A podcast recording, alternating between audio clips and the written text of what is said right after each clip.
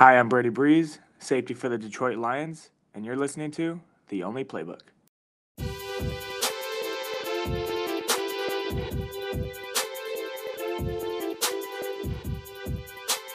What is up, Only Playbook fans? We are back, episode 50, the half century mark. Guys, we're here. How quickly it comes. Uh, we're the only playbook. I'm Sweet Sweetkar Shovit. Happy 50, half century. It's a cricket term. I don't know if many people will get that, so whatever. This is our 50th episode? Yeah, 50th at 5 0. Dang. Cool. Doesn't that feel doesn't that feel like that happened so quickly? Where the hell were else what were we talking about all those other episodes? Probably football. If I had to guess. Ah, damn. Because we are, in fact, the only playbook. Now, again, appreciate you guys joining in. Special episode today. This is the first time we're going to try something a little bit new. Uh, if you listen to the last couple of episodes, you know that we're doing some off-season outlook stuff. Um, if you enjoy any of our content, we appreciate all the support and all of our social media Twitter, Instagram, TikTok at the only playbook. And if you're watching, you're watching on YouTube. If you're listening, you're listening to probably on Spotify, Google, Apple, or if you're crazy, Anchor FM, even. So I appreciate all the support thus far, guys. Keep it coming. This has been a treat. Um, with that being said, again, this episode is going to be special. We have the offseason outlook for the NFC and the AFC South divisions, and we are going to bring a couple of guests. We have two different friends that are big diehard fans of a couple of these teams we want to talk about. So uh, we want to get some outside perspective and some input, uh, kind of see kind of their homer bias come into play and, and, and us kind of from a neutral third party, see kind of how that collides. So uh, it's going to be really exciting. We're super excited about it. Um, Shove it. Let's jump right into it. So the first team on the board, we're going to start off with the NFC South again from shittiest to best, right? So the first team on the board is none other than the Carolina Panthers. My buddy Jake Finchum should be hopping on here with us any moment. Big diehard Panthers fan, grew up in North Carolina. Uh, so we're going to be super excited to hear kind of what he has to say. He's a huge Cam Newton fan, as is most Panthers fans. So just get ready for all of that to come out uh, and shine brightly. I wouldn't be surprised if he thinks Cam deserves an extension. Uh, but without further ado, it looks like we have Jake on. Jake, can you hear us? I can't see him. Jacob. Oh, Oh, technical difficulties. That, that was bound to happen being meeting. This is the first time we're trying it. So um, let's give it a second anyways, but l- I'll keep talking about the Panthers, right? Panthers were last in the division. They were five and 12 last year, uh, two and four divisional record, minus 100 point differential. So scoring points was a problem and giving up points clearly was not for the opposing team. So uh, a really, really tough season for them. Um, Jake, let's try this again. Second time's a charm. Not bad. I don't know what happened there. No, you're what good. You're good. Can you hear What's us? Up, guys? Yeah, I can hear you. Can you hear me? Yep, we can hear you loud and clear. Again, Shishot Shovit, this is my buddy Jake. Jake, for the audience, you, for as much as I've told them, is you are a diehard Panthers fan, but I kind of want you to take it away and I, I, I don't want to steal your thunder. So give us a little bit of a background on you, how you became a Panthers fan, and kind of where your head's at right now.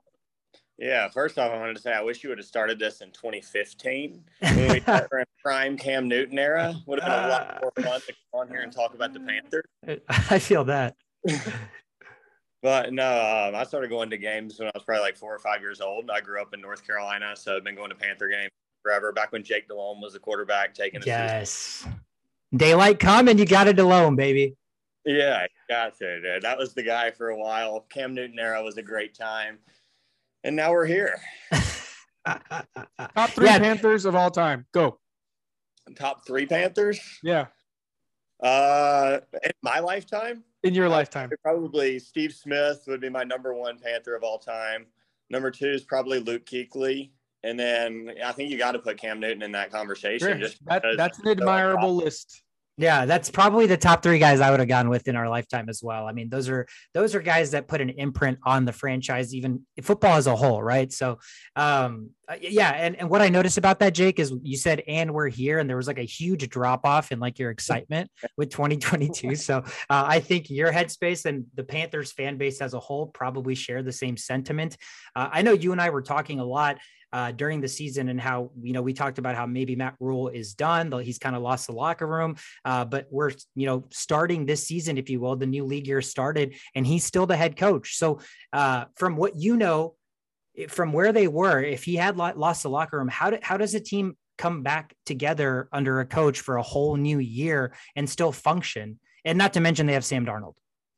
That's what I was gonna say, dude. That's what makes it tough. Is you know a lot of times that coach can be you can bridge that gap if the quarterback's good enough to take control of the team. Mm-hmm. But are really are the two options we're looking at right now since Watson's off the table is either starting Sam Darnold or taking a shot on one of these rookie quarterbacks that haven't looked spectacular by any means. And so, you know, it's going to be tough. I think the defense is going to have to carry. They have been for the last really two years. And I think we do have the defense to where we could be competitive. But, you know, this is a good time in the NFC South where I think we should have been making a lot of moves, and we've not. You know, with the exception of Brady coming back, which was unfortunate for us. But you look at the Saints, you know, without Drew Brees, just not the same football team. They're still good. Falcons, they just look like a disaster. So, you know, this would be a great time for the Panthers to capitalize. And you know, one of my notes I took it was what off season. Just... yeah, I mean, so you guys chime in here at any moment, uh, moment, but the Panthers still have $23 million in cap space. The problem is so many free agents are off the table and, and you're spot on in the fact that you know, it, it, last year when they made that trade for Stephon Gilmore, the three of us were talking about, okay, it looks like the Panthers are really, really trying to win now. Like maybe they know how good their defense is, and Stephon Gilmore, somebody that would take them over the top. And you're right, like the edge rushers, the linebackers, the the cornerbacks, they're all still there for this year. So there is still a window of opportunity, specifically not just your your division, but the entire conference in the NFC got weaker in the offseason, right? So there is, there are times for you know Cinderella teams or teams that maybe are under the radar to make make a splash this year, but uh, it is probably disappointing to see that you're losing so many free agents. Yet there has been little, you know, little addition that really makes a valuable impact. And so, um, you know, I'm right there with you in that. You know, it, it seemed like an opportunity for them to jump in and, and, and try to compete, but uh, it, it it doesn't seem like they've made enough moves to really lead the fan base to believe that. Yeah, and I know yeah. you and I about it at work and stuff as well. And you know, we feel like we're really an offensive line and a quarterback away from being an actual contender. Yeah. You know, if you look at the defensive team with Shaq Thompson, who a lot of people forget played safety at Washington before he got drafted. Dude can fly and plays yeah. line for us. He's all over the place. Brian Burns, I think one of the top 10 edge rushers in the NFL right now, is just completely unstoppable. We did lose Reddick, which hurts quite a bit. But then told you uh, my bold prediction for the year. Now that we're talking about the defense, is I think that Jeremy Chinn is going to be a top five safety in the NFL at the end of this season. Wow. Any any any any, any reasoning behind that besides just like your own emotional homer bias? Yeah, no. Um, you know, if you look at the top five safeties in the league, you know, I was doing a little bit of research before this. A lot of people talk about Jessie Bates uh, for the Bengals as one of the top safeties. You look at it; he had 88 tackles last year. Jeremy Chinn had 102 tackles. We look at interceptions, they both had one. Pass deflections, Chinn had five, Bates had four. Yeah, he's flying under the radar and putting up incredible stats in a second season in the NFL. I think that he's still got a lot of room to jump up and you know, he's not just playing safety. You know, this is somebody that we bring in for sub linebacker packages. He comes up and plays slot corner. We even bring him off the edge because we know. He yeah, he had that two score game when he was coming off the edge that one game. Yeah, yeah. So, um, like, but yeah, but don't you think it a little bit has to do with the Panthers' defense being on the field so much? Kind of inflates the defensive stats a little bit there. That definitely doesn't hurt. I mean, he's on the field quite a bit, but you know, I think if you watch enough of him playing, you see a lot of like. I wrote down a comparison. I really don't, you know, not saying he's going to be as good as this player, but when you watch him play, a lot of the tendencies are like what Ed Reed did. You know, the guy sure. can fly, he can hit hard, and he's always around the football. Okay. And as he progresses, gets older, starts to see the game a little better, he's going to really come on. That's a big name, Ed Reed. Yeah, I mean, not saying he's going to get to that status, but they play a similar style of football. I guess you did say bold prediction, so that is as bold as it's going to get. But no, I, I, I like where your head's at. I mean, you have to have those aspirations, and it's always nice to have building blocks in young players that showcase the ability to take the next step and still haven't reached their untapped potential. So, um, I mean, again, at least there's something to look forward to. What do you think? I mean, let me ask you, who's going to be the starting quarterback come week one? What's your prediction? So I think there are two ways we could take this. I was thinking about it earlier. Number one is if we pick at six, we have to take a tackle.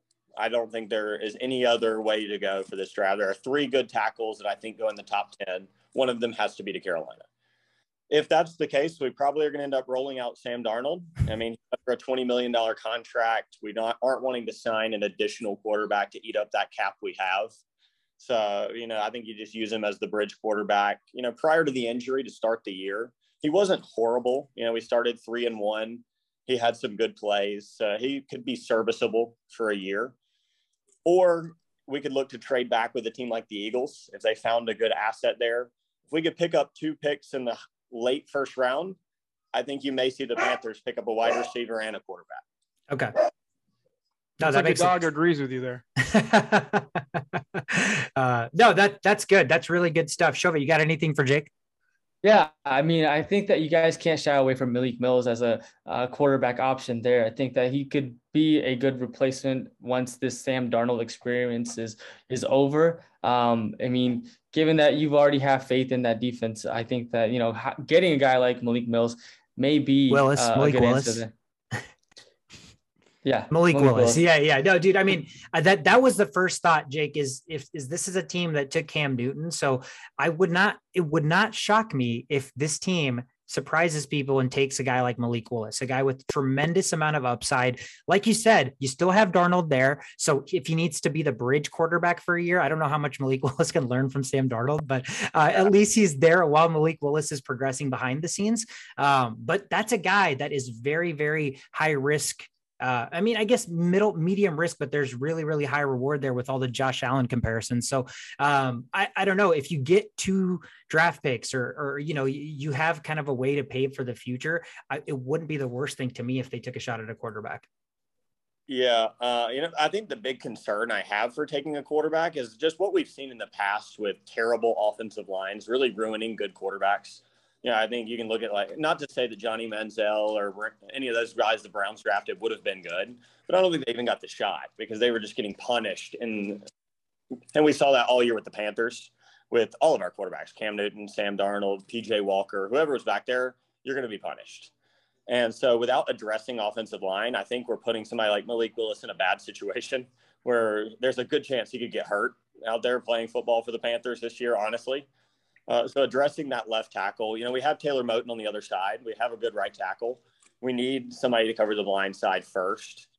And then, you know, I would be fine with us taking a quarterback, even I know it might not be popular, but a guy like Sam Howell in the sec up top of the second round, mm-hmm. a guy that we could maybe mold local, went to UNC Chapel Hill, keep him in North Carolina, and you know, see if we could mold him after a year of sitting and watching Darnold. So okay. Yeah, no, again, I think all really, really great stuff. It's nice to tap into the mind of a actual fan of the team. And, you know, I, I like that you're very level headed and logical in your thinking and not taking a lot of emotion into it because it's such an emotional sport. And when you have this diehard fandom, it's so easy to get emotional, right? So uh, I appreciate uh, the very, very, you know, high level thought process behind all of this. Uh, Jake, any final words about your team on the only playbook here? Yeah, I was gonna say here's some emotion for you to end it. Actually, I love this. We would rather you sign Cam Newton, let us lose 17 games, and see Sam Darnold play. So, Dude, spoken like a, the absolute epitome of a Panthers fan, and specifically a Cam Newton fan, man. I mean, again, that would make watching the Panthers probably much more enjoyable. So, uh, amazing way to end things. Jake, thank you so much for hopping on, man. Uh, hopefully, we can do this again. Go Panthers, bro. I'm rooting for Yeah, absolutely. Thanks for having me, guys. Go Panthers. Absolutely. Jake Finchum, appreciate you joining us and diving into the Panthers. Uh, this is probably more than the regular amount of Panthers talk we'd probably see on the only playbook. Do you guys have any final thoughts on the Carolina Panthers this offseason and kind of what you can take away for them heading into 2022? Yeah, I got I got one. Um, you know, you could do something with CMC while you still have them. We don't know they don't know how much longer they have them and you know, running backs aren't as valuable as people may uh, think they are, but there are a few that are, you know, special. And CMC, you know, um, you could get some picks out of this. Unfortunately, they have been vocal about CMC getting traded. It's just that no one's biting. Yeah, no, absolutely. I think they just restructured his contract, so they saved like 5.5 million, like literally maybe a couple hours ago. Mm-hmm. Uh, so it, it's good for the Panthers to at least head in that direction. But let's screw the Panthers. Let's jump over to the next team here. Moving on to the second team in the NFC South, we have none other than the Atlanta Falcons. And joining us is probably the biggest Falcons fan I've ever met. Uh, I was introduced to you from Shishot. So, Shishot, I'm going to let you take this away first before we give viewers the spotlight. Yeah. Um, just to, just some uh, some uh, info about D-Rudge to start off some things. Um, his favorite player. Who's your favorite Falcon of all time? Is it Julio? It was, yeah, yeah. It was Julio. Yeah. So Yeah. big Julio Jones fans. Um, you know, he's a classic Falcons fan here. Just a lot of mouthing, just a lot of mouthing, not enough results. Um, I think yeah. can, I think that can be said for all our. all Oh, our I know. teams, Except, I know. except for the ones that have won Super Bowls, and I, I agree. I think, I think, um, is it is it uh, Shovit? Uh, that's a that's a Steelers fan, right? Steelers. Yeah, yeah. So, only I can back up. any the any, kind of, any kind of shit talk, you know. yeah. Yeah. Agreed. So Absolutely. Dheeraj also leads the league in amount of F words thrown towards Patriots fans. So um, Definitely true. Definitely true. yeah, so he he because you know 28 to 3 just lives on forever now. Now that Tom Brady's gonna make a movie out of it. You know what's you know what rhymes with 28 to 3? What? PTSD. Oh no. Yeah, it's very real. PTSD is that, very real. that, that one hurt. But okay, so let's talk some football. You know, last season you guys were seven and 10, two and Uh-huh. four uh, in the division, and your point differential was minus 146. Just defense wasn't doing anything, and offense couldn't put up points outside of the guy named CPAT. So, Right. you know, um, with this minimum cap space now, uh, you did get rid of Matt Ryan. Um, you know, there's a new quarterback at helm. What, what are the moves you want to make? What are the mo- are you happy with some of the moves that have been made? And tell us about your draft strategy. Um, I think realistically, we have to either draft or sign a wide receiver. There's no talent at the wide receiver position. We lost Russell Gage.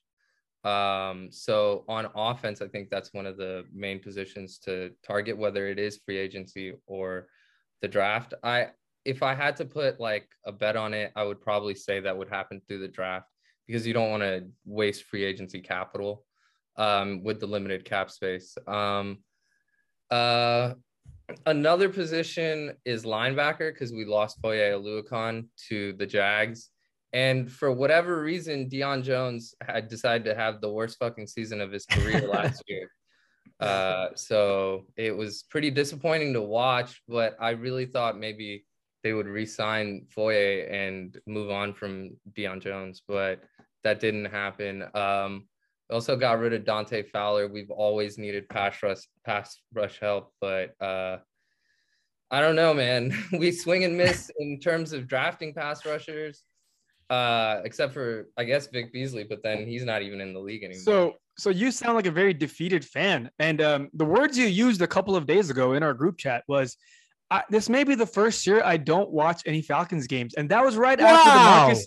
And that was after the Marcus Mariota trade. Um, I I thought that was a pretty good trade. I was telling these guys they should trade for him, and in a matter of hours, it happened. I kind of like the move with Cordarrelle Patterson in the backfield. They're going to go with more of a uh, trickery approach, and I think that's yeah. you know it's it's a nice p- change of pace in the in that in the world of the Falcons. I think the familiarity Arthur Smith has with um, Marcus Mariota is going to p- play a huge role, or Mhm. did play a huge role in acquiring him. Um, you know, there's a reason he was a first first overall pick. So obviously the talent's there, and I mean, I'm oh, or second, sorry. Winston was first, I believe, that year. Oh, what a terrible draft! um, like that says it all. Yeah. Like, who who are these fucking GMs? um but the talent is there um i really like arthur smith to extract as much as he can from marcus mariota obviously i think you'll see him on the move a lot like um you know uh bootlegs keepers you know everything and anything possible um I I'm cautiously optimistic. The track record isn't great, but I'm cautiously optimistic about Marcus Mariota. Um, I was actually curious. Uh, I think Ryan Tannehill, his first year was like when he got there and he had the, you know, mid-career transformation. and Everybody, like you know, kind of took him seriously again. I I think Lafleur was the offensive coordinator the first year, and then it was uh, Arthur Smith, Arthur Smith. if I remember correctly. But again, I I'm very disappointed we didn't get Deshaun Watson. I will say that. Did you if you if you heard what Shishot said the last episode or the end of it, he said we might have somebody joining us in a Deshaun Watson jersey. And I was listening to it today and I was like, man, you're just gonna be so I was sad. hey, I I'm not gonna lie. I, I bought into all the hype. I usually don't get that crazy about it, but I mean, come on, man. The Browns, though, this is where career like quarterback careers go to die. It's Like- a it's it's a different time, man. It's a different time with the Browns, but I'm with you because the whole the way the whole thing transpired was really really like deceiving because the Browns were out of it. Deshaun Watson literally Right, said the. Browns are out of it, and the final two teams were the Saints and Falcons. And with all of the ATL recruiting and nothing Right, nothing coming from New Orleans, I felt like the writing was on the wall. Like we were talking Right, last episode, like, all right, this is it. Watson's going to be a Falcon. He's going to have that ATL. Shobit talked about how much money he's going to drop at the strip clubs there. So, like, we were already mentally prepared for that. And I can only imagine for a fan to be mentally prepared from like post Matt Ryan era and to have somebody like Deshaun Watson only for that to slip away. On And- top of that, on top of that, he's he's literally my favorite quarterback in the NFL right now. Really? So yeah, yeah, he's been my favorite quarterback in the NFL for maybe the past three years. My, I'm always, you know, banging on the Deshaun Watson drum. Um, but uh, I just, I, I really, it really baffles me. Like, but I mean, I, I get it right now. If you look at talent and if you look at what Cleveland has comprised, they're way more ready to win than we are. oh, absolutely. They were a quarterback away last year, and Baker was the problem. Right, right. And I mean, I I don't like I get it, but it's just like the Cleveland Browns historically are a terrible franchise. I- mean, maybe maybe he can go there and transform. He's the them one. And- You know, He That's the why I compared him to LeBron. That's why I compared him to LeBron. Dude, like, you're absolutely know right. this- like he could change the fortunes of You're- you're- Cleveland football. I'm, I'm with you, dude. This this is I, I- I've been saying like this guy is just as good as Mahomes. He has every talent Mahomes has, Right. except he's a little bit faster and he's a little bit stronger. So it's like right. Exactly. you know, like we've seen what he can do, and it's not even just the play style; it's the the the mindset, like Right, the, right. the He plays that he just doesn't give right, he on. tries to you know? attack every play, you know, like Right, right. And and I, really like he's an aggressive downfield thrower, and like he he he's not gonna just take what the defense gives him. He's Right, gonna- right. he- right or wrong, he's gonna force the issue, and he's thrown some bad picks for that. I won't deny that. Yeah, but But having I- an I- offensive line like the Browns and having those two running backs back there, and now you have Exactly. Amari Cooper and some bunch of randos. That that could put that's a lot of numbers he's gonna put right right right um i will uh another thing i'll add um i'm going all over the place and You're good. You're good. Let's reel it back in from uh, go imagination ahead. world because Watson's not coming. So that's over. Let's talk about what is here. Dheeraj, how can you be optimistic with what you have? well okay so offensively there really aren't many pieces i'm gonna i'm not gonna lie this is probably the worst offensive uh yeah, you're not lying. like it's very Yeah. much falcons team i've seen since like joey harrington Ooh, Damn. Oregon Uh, boy. you- you Another know- Oregon quarterback. Wait, We're Oh gonna my get the ball and we're gonna win. When- was that him? I or was think that was Tim like Hasselbeck? 2007 when And Matt when- Hasselbeck. Yeah. when Bobby Petrino dipped out after like a week. yeah. Um, but The Falcons I are pretty bad.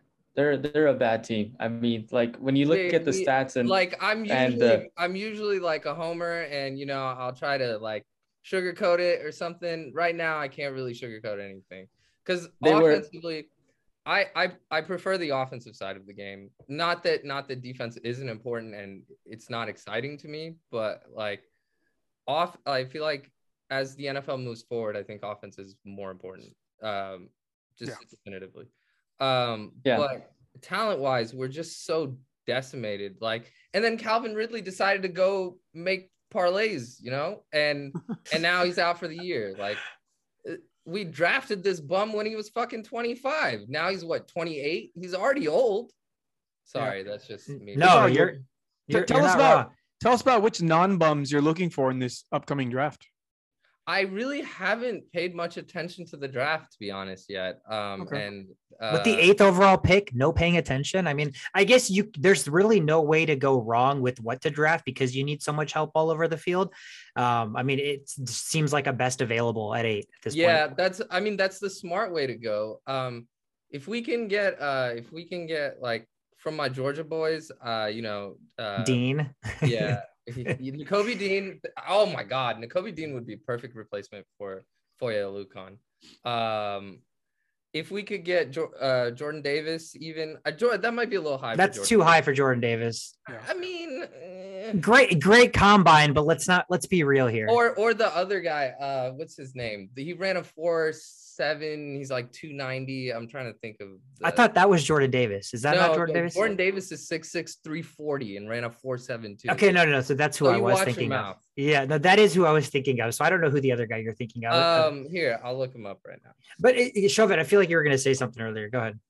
Yeah, I know. I mean, they're they're a pretty bad team in uh in terms of like you know pass block, run block. You know, yeah, on the offensive side, that's pretty bad. And then as far there were 28th and 29th in the uh, league uh, last year. And it's in terms of like the defensive, getting to the quarterback, getting to the running backs, they can't even do that. So their pass rushing and their you know just their run explosion is just terrible. So I think that getting a linebacker is probably going to be more important. I know the flashy like getting receivers and that seems as like the fun way to go, but Right, right. with the team that needs help everywhere and they're in this rebuilding uh, a- aspect, I think that maybe an edge rusher somewhere on the defense to fix that pass rushing a little. Bit. I would uh, love an edge bolster that. rusher. I would love an edge rusher. We've attempted multiple times to draft ed- edge rushers, but it's gone piss poor. Uh, if I can be completely honest, you know, like Yeah, there's no sugarcoating that. Like we tried with Vic Beasley, we tried with Takk McKinley. I think the last time Abraham is took it out of- Abraham the last good defensive end? Out of my mouth. Like you know, when we signed John Abraham, we had Patrick Kerney too. Yeah, he was Uh, a stud as well. Yeah, and that was supposed to be our big like oh bookend defensive ends. We're gonna have a solid defense. Patrick Kerney got hurt, and then John A. John Abraham like left, and then John Abraham, you know, He went and did some Bollywood movies or something, right? No, no, no. That's a different John Abraham, I think. That's pretty good. You know, you know what's funny? Every time you Google John Abraham, that's who pops up. Kinda Before annoying, the like, football player John more Abraham? relevant than than second all time forced fumbles John Abraham. Only you would know that. Yeah, That's awesome. though.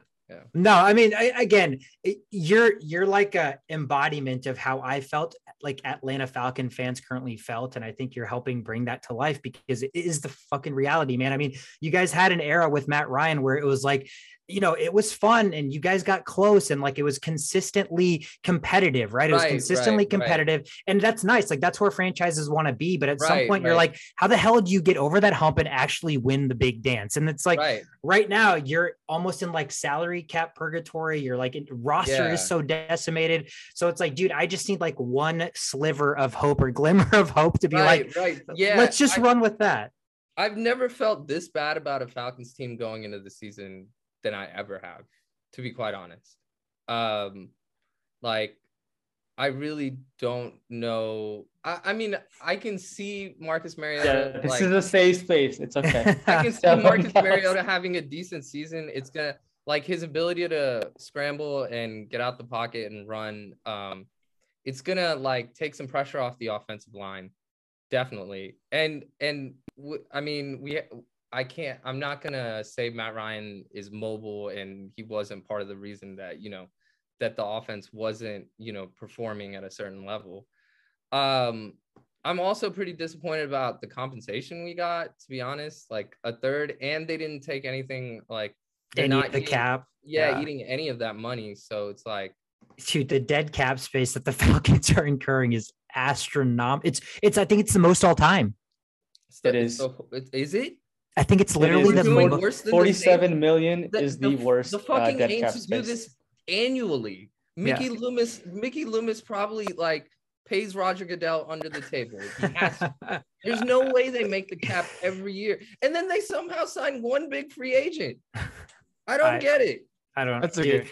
That, that there is a rumor that the cap is a myth, and it's like, dude, how many times can you fucking backload contracts? Like you're Right, paying right. Patrick Mahomes like twelve dollars this year and like fifteen dollars next year, only to pay him sixty mil like when he's Yeah, forty. Like, come on, man. Like that's I not mean- doesn't seem fair. Right, right. I think I think what you're seeing now with the Falcons is is an uh, is an attitude of going all in for many many years Yep. with the same core, and finally the core has now like outlast like it's gotten it's gotten old. You get Mhm. like you can't do anything about it, you know, and instead of replacing pieces as we go now we're having to replace everything and it's a, it just it's not an easy situation to be in for sure Yeah, Yeah, no, man. I, good. Oh no, no. I, I was just saying some closing remarks, nothing else. Yeah, yeah. I was gonna say, Dheeraj, give let's turn the page on the shittiness. Uh-huh. Give other Falcon fans any sort of hope you can for the future. um i mean we have a second team all pro in aj terrell. Uh He's a we stud. have a brilliant defensive mind in Dean Pees. Um we have one of the most offensive innovative minds uh innovative offensive minds in arthur smith. Um i i like the coaching staff.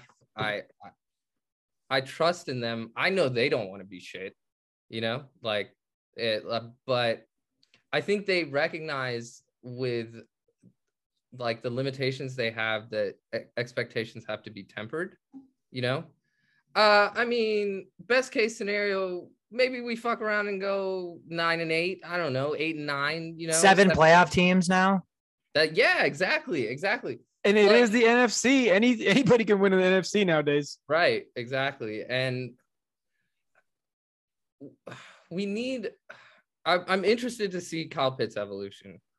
One Yeah. touchdown was pretty poor, I'm not gonna lie, but um he's a game-breaking talent.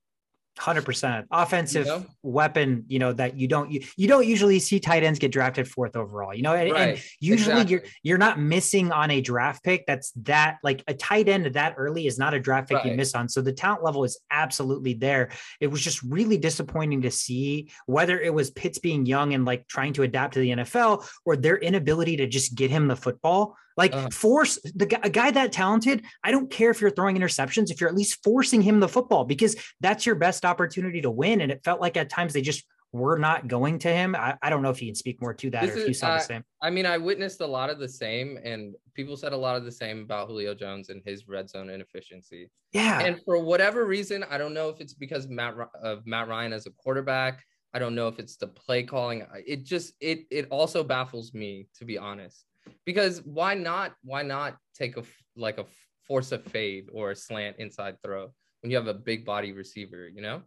Like I I I definitely feel like we we have to utilize him more in the red zone. Um Um, I think another thing you guys should maybe consider is we have two draft picks, uh, two second round picks this year. So, you know, maybe there's if there and two third rounders, I think now. Um, so if there's a player that slides late into the first, I could totally see us moving up and you know, putting a package together. If that if that's gonna address the need and like I don't ever like drafting by need, to be honest. I feel like a lot of the times GMs who draft by need lose their jobs within five to seven years. yeah, there's an opportunity to reach because you feel like you have to fill that position and then you Right. leave, you you forego, you know, like a transcendent talent like a Randy Moss or something because you're like, oh, we didn't need a receiver. So Right, right. um no, I'm absolutely with you. Uh any anything else you guys got for Dheeraj? No, just get ready for a lot of shit talking here in the next couple of days. Your ears will start bleeding. I'm ready for it. I mean, at this point, I'm defeated. Like, I, I really don't have any like fight left in me. for- Dude, your your attitude is making me really want to root for the Falcons now because I need you to get out of this fucking. Hey, hey, like- anybody who wants to hop on the bandwagon, you know, Just, Uh, just wait till when this guy has when like one or two good, shots. You know, you'll you'll you'll remember these times. Yeah, ab- I know, absolutely, dude. I'm absolutely root for the Falcons. Thank you so much for jumping on, man. Hopefully, we can do this again. And any other Falcon insight throughout the season that you want to provide us, or shit we say that you're like, dude, they don't know the Falcons. I know the Falcons. Feel free to let us know and jump on again, man. It's been a pleasure. Thank you so much. Thank you so much for having me, uh, and I would love to do that. Uh, we'll definitely we'll definitely dic- discuss that. Thank you. Absolutely. Have a good one, man. Awesome. Bye, guys. Later, bro. the Falcons, Dheeraj, the embodiment of the Falcons as a fan base. I mean, again, it, it was picture picture perfect of like how like every time we asked him, give us some optimism, it was just like like you know, there's just like deep sighs, and it's hard to come up with things. And like you're seeing that from a fucking Homer diehard fan, you know, people that have things to latch onto. And if somebody like him doesn't, then yeah, it tells us everything we didn't know we need to know about where the Falcons organization is.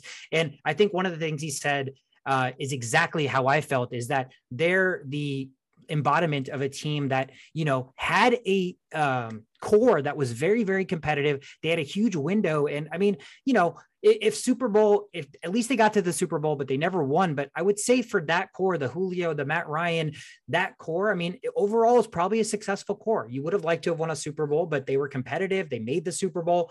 Um, so it's just time to turn the page and flip change you know flip the uh, or turn the corner if you will. Yeah. And and i think trading matt ryan uh, even though I think one day he signs a one day contract and then retires a Falcon because it seems to make sense. I think it was Mhm. th- it was time to trade Matt Ryan, and Yeah. I think the reason we know that it was time, even for the organization, is the fact that they were willing to still take on his forty seven million dollars, dude. The Colts didn't have to take any of it, so it's like, dude, we're gonna take all of it. You just take the quarterback. So, um, you know, it- it's just one of those things. It's business. that the window closed, and, and and you turn the page. So, um, no, I think that was really, really good stuff. But we spent so much time talking about shit teams. Like, let's get to some better teams here. the New Orleans Saints were the second team in the NFC South last year. Not a great team overall, finished nine and eight, uh, four and two in the division. They did have a point differential positive 29. So uh, I guess that's something to show for it. They current standing guys have $26 million still in cap space. Uh, I think their biggest cap hits next year are going to be Michael Thomas, who's a huge question mark. Like, I don't like, dude, where, where's that guy been? Like, I don't, I don't, is he going to be ready for, to, to play this year? Like, is his career done? I know nothing about that guy. And then obviously Cam Jordan at 12.4 million, but this is a team that I think we know, you know, life after Drew Brees has not been fun. I mean, and I think that's realistic for any franchise when you lose a Hall of Fame quarterback. But, you know, the Taysom Hill overpaying, where I think they talked to him, they said this year that Taysom Hill is not going to play quarterback for them. So, like, why did you pay somebody to that much money to play like seven snaps? And then they did re sign Jameis Winston. So, I, I don't know. Like I, this, this team is all over the place. You know, what are you guys reading into their offseason moves and what, how they look to tackle next year? Yeah, I mean, the, one of the biggest things was their uh, crazy high um, salary cap, right? They were down, um, so they they've done some good work there. They've re- restructured their contracts of Michael Thomas, Andrus Peat, and Ryan Ramses Ramsey. Rams, yeah. Mhm. Yeah, so they restructured their contracts. Um, so that that's good, and I'm sure they'll be making more moves to get some more space to uh, sign some of the draft picks. They signed safety uh, Marcus Maye and signed defensive lineman Kentavius Street, uh, who's reunited with his defensive line coach uh, Ryan Nielsen from uh, North Carolina State or NC State. So those are some moves that they've had to make, but they also need to address, like you said, the, the quarterback situation. Jameis Winston is he the guy, or is he, or what do you, what do you do there, right? Um, and and there's no there's not any quarterbacks right now in the free agency that you can go out and get, or anyone that you can trade for Baker Mayfield or Jameis Winston. I mean, I would personally rather have Jameis Winston over. It doesn't move the needle enough to make the trade.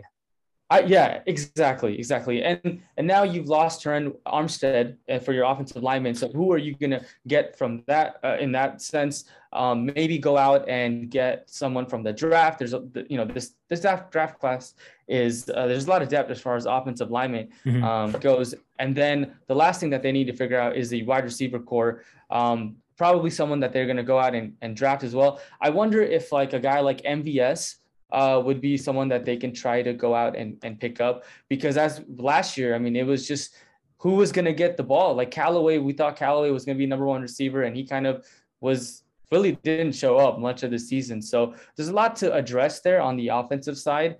Um, and so I, uh, I'll be, I'm, I'm assuming that they're going to try to use a draft to handle some of their wide receiver and offensive line um, situation that they're that they've come across. Yeah, you pretty much covered all of it. Um, but a couple things. Um, the defense was formidable, right? Mhm. It, it was it got the job done. It got it got them to a positive win loss uh, record because it clearly wasn't the offense, and they lose some key places on top of that, right? Like arms losing Armstead is no joke. This is not a small feat that you can recover from. The only people you can re- replace him is like, you know, three other players. That's it. So it's like, and they're all superstars on a different team. You're not going to do a better job than you did with Armstead unless you draft some stud. Um, so they're kind of screwed there, and they just lost Marcus Williams too and went to the Ravens. So, you know, these these uh, big name players on this team that were kind of hold, holding on the Saints from drowning are now gone, and now Winston's coming back. You're going to get more turnovers. Kamara's in purgatory. You know, you don't know how many games he's going to play. Punching He probably guy- wants out. Yeah. Yeah, I mean, I- uh, yeah, he probably does. Why would he want to like waste his last few years of like prime uh playing there when you know he's going to get hate? It's time for a fresh new start, and it's just a lot of chaos right now. This team is in. You know, we think this defense can still hold it together, but they lo- they've lost enough pieces on both sides to kind of go on a steep decline. Um, only thing positive here is you know Sean Payton. Sean Payton still there. Uh, no, he Sean took a Payton- year off. or, oh, sorry. Yeah, he took Yeah, a year off. Oh, yeah. sorry. The, the the defensive guy. Dennis is now- Allen. Dennis Allen. Dennis yeah. Allen is now there. So the the philosophy of the defense still stays the same, right? So maybe they'll find a way to uh, plug in the holes and stay alive. But I don't see staying alive as the way to win this division because a guy named Tom Brady's back and he's recruiting everything and everything already. He's getting their whole offense back already. Uh, even Fournette signed earlier today.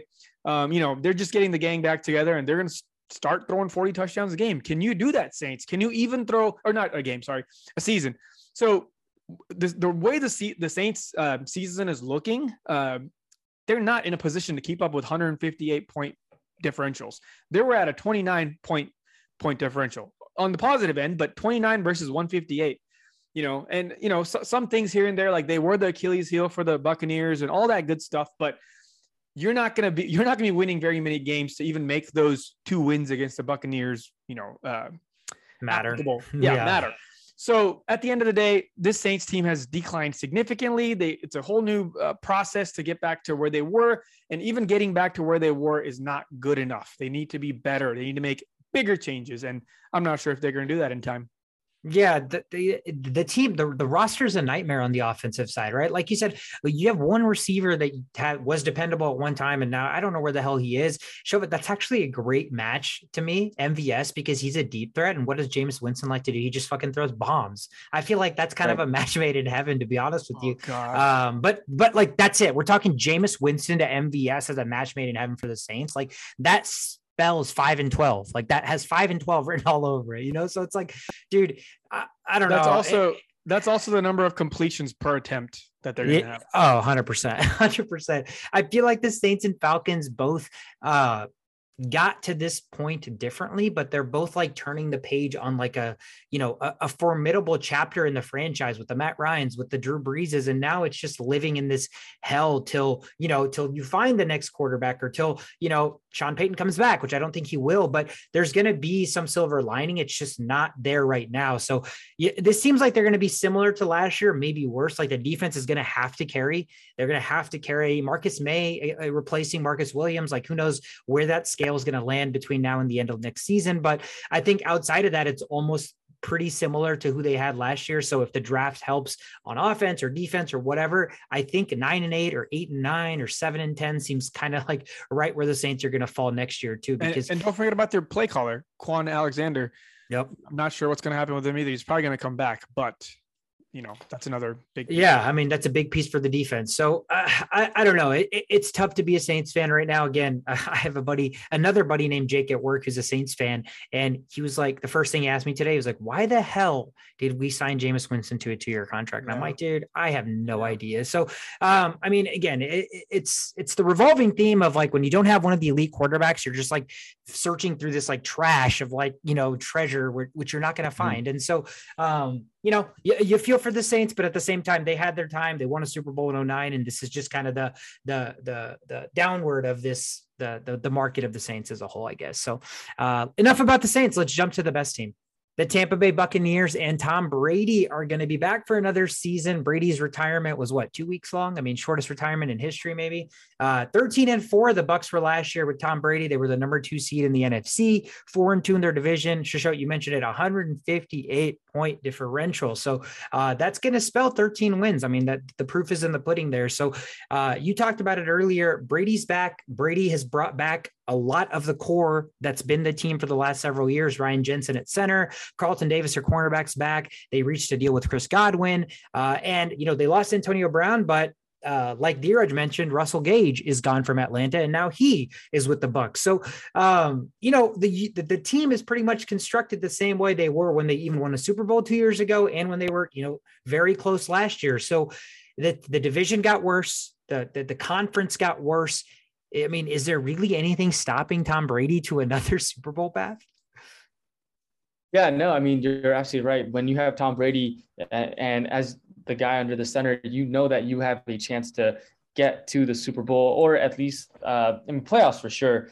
And then the sky's the limit from there, right? They've added some key additions to with Russell Gage for receiver from the Atlanta Falcons after losing Antonio Brown. So Evans, Godwin's coming back, and now you have a three in Russell Gage. So that is not going to make up for Antonio Brown being gone, but definitely if anything happens as far as injuries goes, you have Russell Gage. They added Shaq Mason from the Patriots. One thing that Brady loves is a good offensive lineman because he needs that protection. And they were able to uh, keep their uh, center Ryan Jensen and also uh, get Shaq Shaq Mason. So I think that you know they're they're out there with the mentality they want to win uh, win it all next year. Um, and uh, you mentioned that Leonard Fournette is going to uh, come back to the Buccaneers as well. So you know, this team, with all the pieces kind of still there that got them uh, as far as they did last year, I think that they have a legitimate chance of making it all the way and um, being able to overcome the Los Angeles Rams uh, this time around to make it get to that promised land. Yeah, for sure. I mean, they're playing in this division who is just collapsing, right? Like, there's no way they don't win this division unless something magical happens and we see the, you know, new resurgence of whoever the heck, you know, name a player. So chances are looking like the Buccaneers are going to win this division. And who are they competing with in the NFC? The Rams and the Packers. That's it. As far as strength of, you know, schedule, as far as, you know, the uh, the core uh, parts of each team, it's it's a mess. NFC's a mess right now, and even the Packers lost Davante Adams. So now you're looking at Buccaneers repeating. It's it's it's I don't I don't know what the Vegas odds are right now, but if the Buccaneers are not one or two in the NFC as far as you know best record, I don't know what they're doing over there. So this is this is about as easy of a call as you can make. They're going to make the playoffs just because of this division situation, unless something happens with Brady. But anybody else on this team is replaceable, and as long as they have this method, this this TB12 method, they're going to make the playoffs. They're just going to make the playoffs. That's what he does, and he's got uh, Gisele making all these crazy potions at home. So, you know, there's there's no reason to assume that the Buccaneers will uh, be worse. You know, even if they lost a couple of key players, they've added things really quickly. Um, they're working around the cap because Brady does stuff like that, and you know, and they got a good good amount of draft picks. You know, for somebody that doesn't really need to go for big names, they have you know six picks. They can kind of fill in certain holes and I, am I have a feeling they're still not done making all the moves, unlike some of these other teams that we've talked about.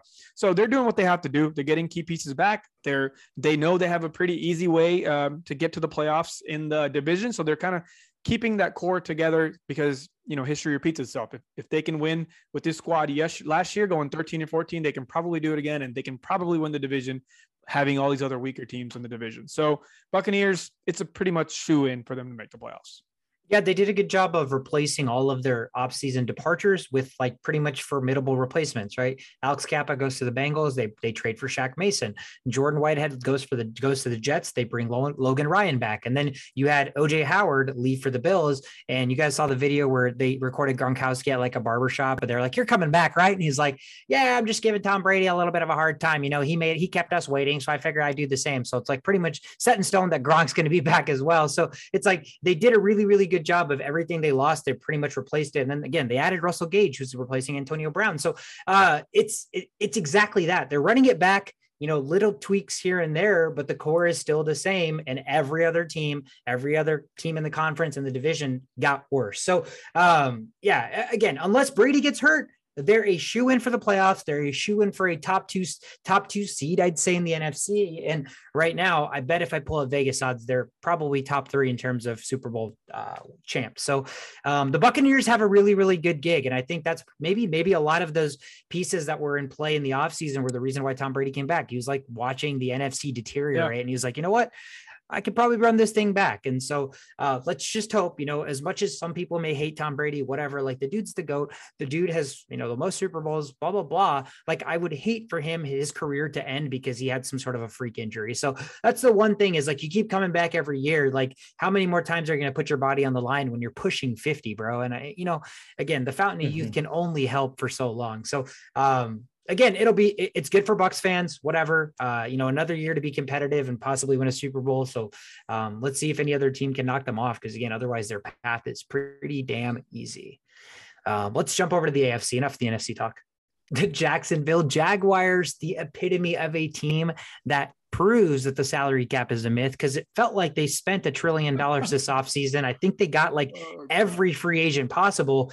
Uh, and rightfully so. The team was absolutely atrocious last year. Three and 14, one and five divisional record. Should show negative 204 point differential. I think that starts to add up when Trevor Lawrence goes like nine games without throwing a touchdown pass, right? I mean, that was one of the best parts of last year was just putting on Trevor Lawrence.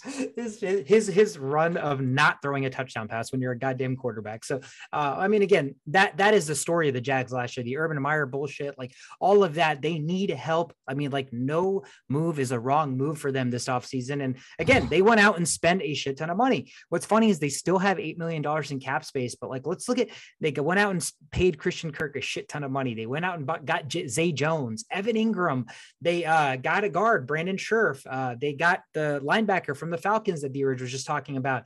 Cornerback Darious Williams leaves the Rams and comes here. And then they signed a def- defensive tackle, Foley Fatukasi. So, like, you're looking at a team that literally bought half of the free agent market. So it's like, you know, the good thing is they had the money to spend and they really, really needed to improve. And uh, obviously, with all of these additions, you have to assume they're going to improve. But is there still a number one receiver on this roster? Like, is Trevor Lawrence still have enough actual talent around him to be competitive, or like, you know, are these all just like moves to make moves because you had money? Yeah, I mean that's the interesting part. They had so much money they could got like they could have tried to get some you know A level receivers, yeah. and they ended up getting B minus and C receivers, basically receivers that haven't really proven themselves as uh, with the opportunities that they had, like Christian Kirk. Uh, I like Zay Jones, but he still hasn't proved himself to be a, a valid uh, number two receiver, even right. Uh, Evan Engram, I mean, we've shot on that guy so much. If you have him on fantasy football, he hasn't done anything for the Giants, with even with so many high hopes. Um, so yeah, no, the they did the Jags get better? Yes. Could they have done more with their money? Uh, I think I think that they definitely could have. They still have uh, Laquan, they went, they kept Laquan Treadwell. They did the um, what's it called franchise tag on Cam Robinson, the the, the offensive tackle. That so to keep um, to you know make sure that the offensive uh, offensive line is still good. And they have the number one draft pick. So with that, they I could see them trying to get an uh, edge rusher. Uh, Aidan Hutchinson is the guy that uh, is number one probably on that list. There's a tackle opportunity that they can get in in um, Evan Neal. Um, so it, will be interesting to see whether they go the defensive route or the offensive uh, lineman route. But it seems like they just kind of did enough to get just a little bit better. But I don't know if those are the right moves or not. Yeah. So you know what I think. You know what my analogy is for this offseason for the Jaguars? It's like when you're it's like when you're in the eighth grade and your mom goes and buys all your clothes for you and, and you're just forced to wear them, right? Like Marvin Jones, Christian Kirk, Laviska yeah. Shenault, Laquan Treadwell, Zay Jones, and Jamal Agnew. Those are C minuses, C plus, maybe a B minus in there with Christian Kirk. You know, that's fine. Maybe you can build a team like the replacements and do something with it, but you just got one of the best, you know, possible future quarterbacks of all time, one of the most hyped up future quarterbacks of all time. And you thought that maybe you shouldn't get an A in there somewhere? You thought maybe running it back with Marvin Jones, Laviska Shenault, and Laquan Treadwell was the answer? Maybe that, it wasn't. That's some JNCO jean shit, man. That's if your mom went out and bought you some JNCO Boo jean shit. JNCO Yeah. jeans. You know, Yeah. It's uh, funny because in I think I was in eighth grade and my mom bought me a bunch of Cowboys gear to put in my room, and I'm like, I'm not even a Cowboys fan. What are you doing? Is how I feel that what the Jaguars basically just did. Yeah, like this is a clear cut example of having too much money at a young age and then just splurging. Like I have analogies for days for this for this offseason for the Jaguars. Again, you know, it's this is not the way to do it. I don't they're trying to be mediocre instead of trying to be best. They're taking small steps at a time rather than taking a big leap. How how often do you get back-to-back number 1 picks? That rarely ever happens. And you want to stay in this mediocre world, you have so much talent as far as like drafting all these young people and you're going to the, the people that are going to be scoring the touchdowns should not have the name Evan Engram within that group. You're what are you doing? What are you doing? You had all this money, you're slowly running out of money, and all you've done is a few here and there, add linebackers and a few cornerbacks and a few defensive tackles. But you know, I love Zay Jones. I liked him as a number four receiver for the Bills. I liked him as a number three to four receiver for the Raiders.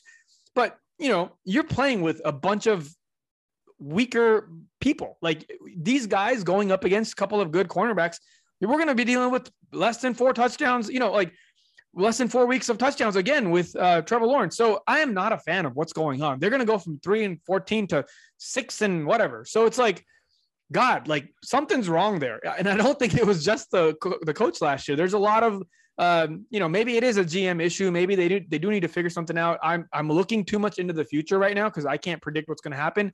I just see what's in front of me, and this does not seem like a playoff team even now after all these moves. So maybe the number one draft pick will change some things. I don't know, and I don't know mm-hmm. why you're not making more moves with this money. Maybe they're waiting for the draft to trade down. I don't know, but I'm not liking what I'm seeing so far. The only thing I could think of is maybe the players that are out in the free agency, like guys like Allen Robinson, are like, I don't want to go to the Jaguars. Like, He's already you lived know, that they- nightmare. yeah. He played for the He's Jags. He's, already like, lived fuck that- that shit. Yeah, they just need to maybe get a little bit better next year so that they can convince other stars to come to the Jaguars. I'm only I'm thinking that that maybe that's the only reason why they went out got the players that they could get. Yeah, Dude, good. No, I was gonna say, um, you know, who's the middle linebacker for the Seahawks? What's his name? Wagner. Bobby Wagner. Bobby Wagner. Why don't I mean he's at the tail end of his career? They need some linebacker help. They lost Myles Jack.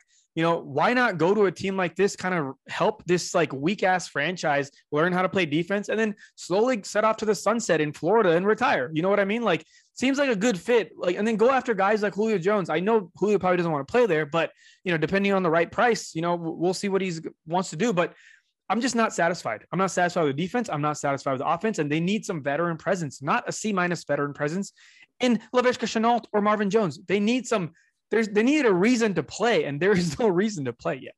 Yeah, I think so. A couple of things to that is like one, I feel like the Jacksonville Jaguars literally they're the reason the mark the, the market in the NFL is where it's at. They're the Right, reason absolutely. Davante Adams was mad. Like they went out and gave too much money to people that did not deserve that amount of money, right? So like they fucking changed the overall value of receivers and whatever the hell they were paying. So it was one of those like splurging, like, hey, you just got a ten thousand dollars spending spree, so go out and have fun with it. And that's what they did is they just literally like looked at like the first thing they saw and they bought it. And and the like the one you know, we talked about the Jags this offseason in the sense that like I really wanted them to get a lo- offensive lineman that they could use as like the veteran, the presence to teach the young guys. And Brandon Scherff is that. So like that's I feel like that's the one silver lining. But the only bad thing about that is he plays guard and like guards don't have as much influence as tackles. And so like is there enough value there? And so like the defense it seems like it got a little bit better, but like you said, Shisho, you literally drafted Trevor Lawrence as like the next coming of Peyton Manning, and the best you could fucking give him was Zay Jones and Christian Kirk. Like you got to be fucking kidding me. I, I I'm honestly beginning to think that it's probably the fact that nobody wants to go to Jacksonville because yeah, Allen Robinson's like all those guys cross my mind, and I'm like, why, why? Like there's they had so much money. I'm sure they called up these good guys. They were just like, you know what? Why the hell would I come play for the Jaguars? So um, I don't I don't know if that's what it is, but yeah, with how much money they had, it's just it's crazy that it seemed like they signed half of the free agent market, and you're still like, oh my god, like I'm still not happy with anything they've done. So There is Uh, one reason to be happy this upcoming year, though, and it's their running back duo. We finally get to see them run together, and that's going to be something fun for fantasy football owners. yeah, Trav, uh, Travis Etienne and uh, James Robinson, right? So that uh god yeah hopefully they don't screw up that situation because the jags just have the tendency to screw everything up but that that's at least one sliver of hope trevor lawrence has two solid running backs behind him and then um dude, evan Engram. like why is that why did that guy get signed there if I hear the word Evan Engram one more time, I might just close this laptop. I literally think of dropped passes when I hear the word Evan Engram. Why the hell did the Jags think that that was a good weapon to like, dude? It's just you know, you. I rarely ever regret things in life. Like, there's always a lesson to be learned. I regret everything about Evan Engram. I wish I never got him. I got him two years back to back. That that second year hurts more because you're like, you know what? It, you were because because you were injured, and then you just see him drop wide open touchdowns, and it's just like, why, why? Yeah, dude. I mean, eh, eh, yeah, the Jags, the Jags, it's hard not to get better because they were three and 14. They signed like seven guys and they still have 12 draft picks. So it's like naturally you you're a shit show if you're not getting better from three wins. But like you said, maybe they jump from three wins to like six or seven because there's nothing that I've seen so far that's like that's like pushing or moving that needle too far, like far enough to the playoffs. Like it, it's not even close right now. So yeah, unless go ahead. No, and, and the Titans are still pretty much up there. I know I know they kind of struggled in the playoffs, but you know the rest of the teams, you don't know what the Colts are going to do. You don't know what the Texans are going to do. But you know you you're, they're not going to. The Jaguars are not easily going to make to the playoffs just because of their division. Yeah, no. Let's. I mean, again, that's a good. That's a perfect segue. So enough about the Jaguars. Let's jump over to the next team. You mentioned it, Shishot. The Houston Texans are another team in this division that you know it, there's really not much place to go, but up four and thirteen last year, three and three in the division minus 172 point differential. So, dude, just like it, they literally were hiding in this division because the Jags are also in this division. Because if they were in their own division, they would be treated as poorly as the Jags. And so, uh, you know, again, the thing with the Texans is the expectations weren't there. They had they didn't just draft a number one overall quarterback, right? They they were in purgatory with Deshaun Watson shit. They were starting a random Davis Mills at quarterback, and they literally actually had nobody else on their roster like of note. So it was just a really really shitty team overall. Um, and and and I would say you know for them, I just don't know with $25 million left in cap space and really not very many big free agents left that they're really going to spend that money because it's really not going to move the needle enough. So are they really just going to depend on 10 draft picks and hope to start to build from the ground up? You think they're looking at maybe drafting a quarterback if they don't think Davis Mills is the answer? But like, how did the, how did the Texans get out of this hellhole and like actually build for the future? Yeah, as of right now, Davis Mills looks like he's he is the number. I mean, he's the number one quarterback there, but I don't think that he has a he's a lock to be the quarterback of the future for the Texans. He had a decent year last year, but um, you know if they uh, if they can go out and, and they take a look at uh, Malik Willis uh, and they see that you know he's a, a quarterback that they can uh, work around, they may even go in and draft him. Um, and so I don't I don't see that uh, Davis Mills as being uh, a guy that's a sure lock. they went on they needed help on the offensive ta- on the offensive line side, they got Cedric Cedric Ogbuehi from the Titans. They get AJ Cann from the Jaguars. Um, and so you know that's that's something that you know anytime you can protect the quarterback, that's going to be good. But they've got the number three and the number 18 overall draft pick, right? The, both in the first round. So I can see them. I, I think that you're right. You know, they're going to try to use draft picks to go out and just continue this rebuilding. It doesn't seem like any of these key additions that they have added is going to get them over the hump of being, um, you know, third or fourth place in that division. Yeah, Absolutely. Absolutely. They they're just filling in holes to have enough players for that roster spot at this moment. And, and we talk about rebuilding here and there. We've talked about worse records than the Texans record, but there, if there's one team that's in rebuild mode and that's like a for sure rebuild mode, it is the Texans.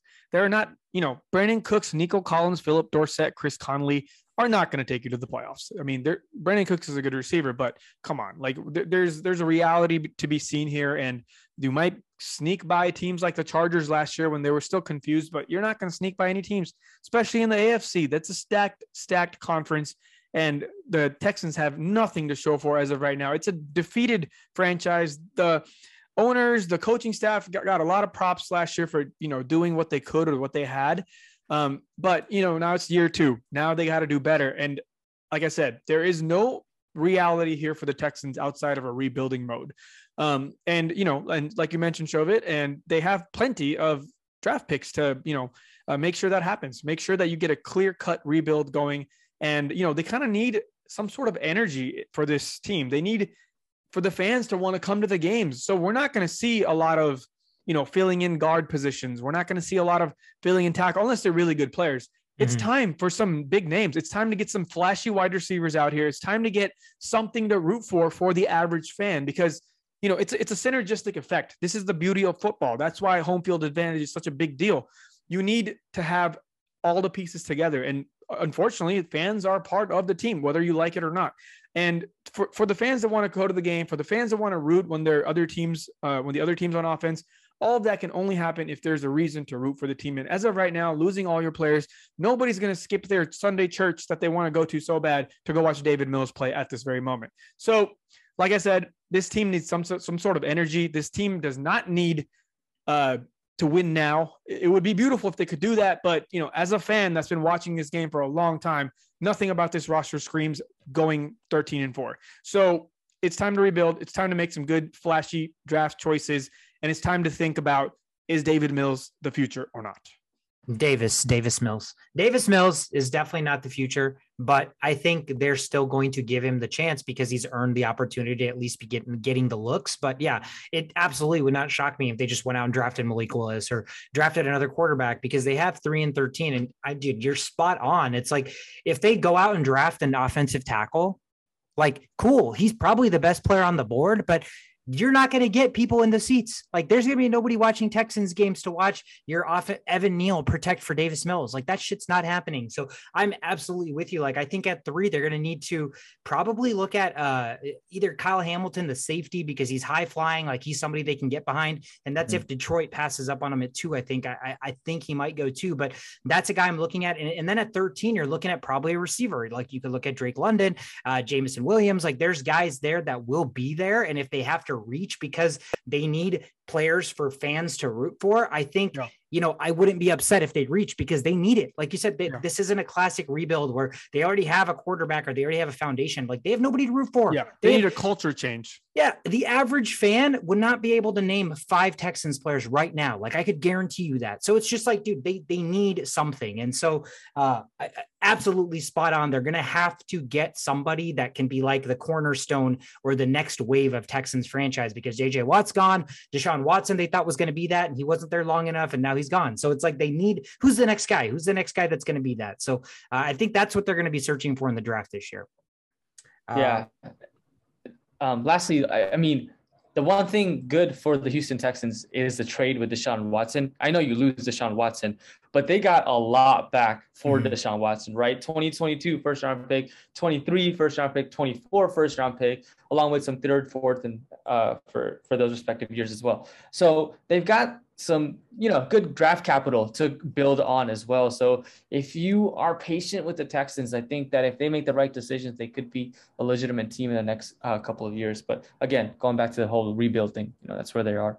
Yeah, again, and, and as an expansion franchise, I feel like you can't stay in like hellhole for too long, right? It's like you earned the right to get that franchise in Houston, and if you can't put people in the seats to watch these games, then like you, you know, like what was all that for? And so, yeah, they, they Yeah. have they, they they're on some sort of a leash here right now, where they again they need something to give fans excited about. And, Where's uh, um where's Sauce supposed to go? What what draft pick is he dude it's honestly all over the place. Like I, i've seen him go as high as like five and then i see him drop as low as like 18 but between sauce um stingley and mcduffie i think those three corners can go you know they could go all three at the same time or between the first 20 picks but Cool.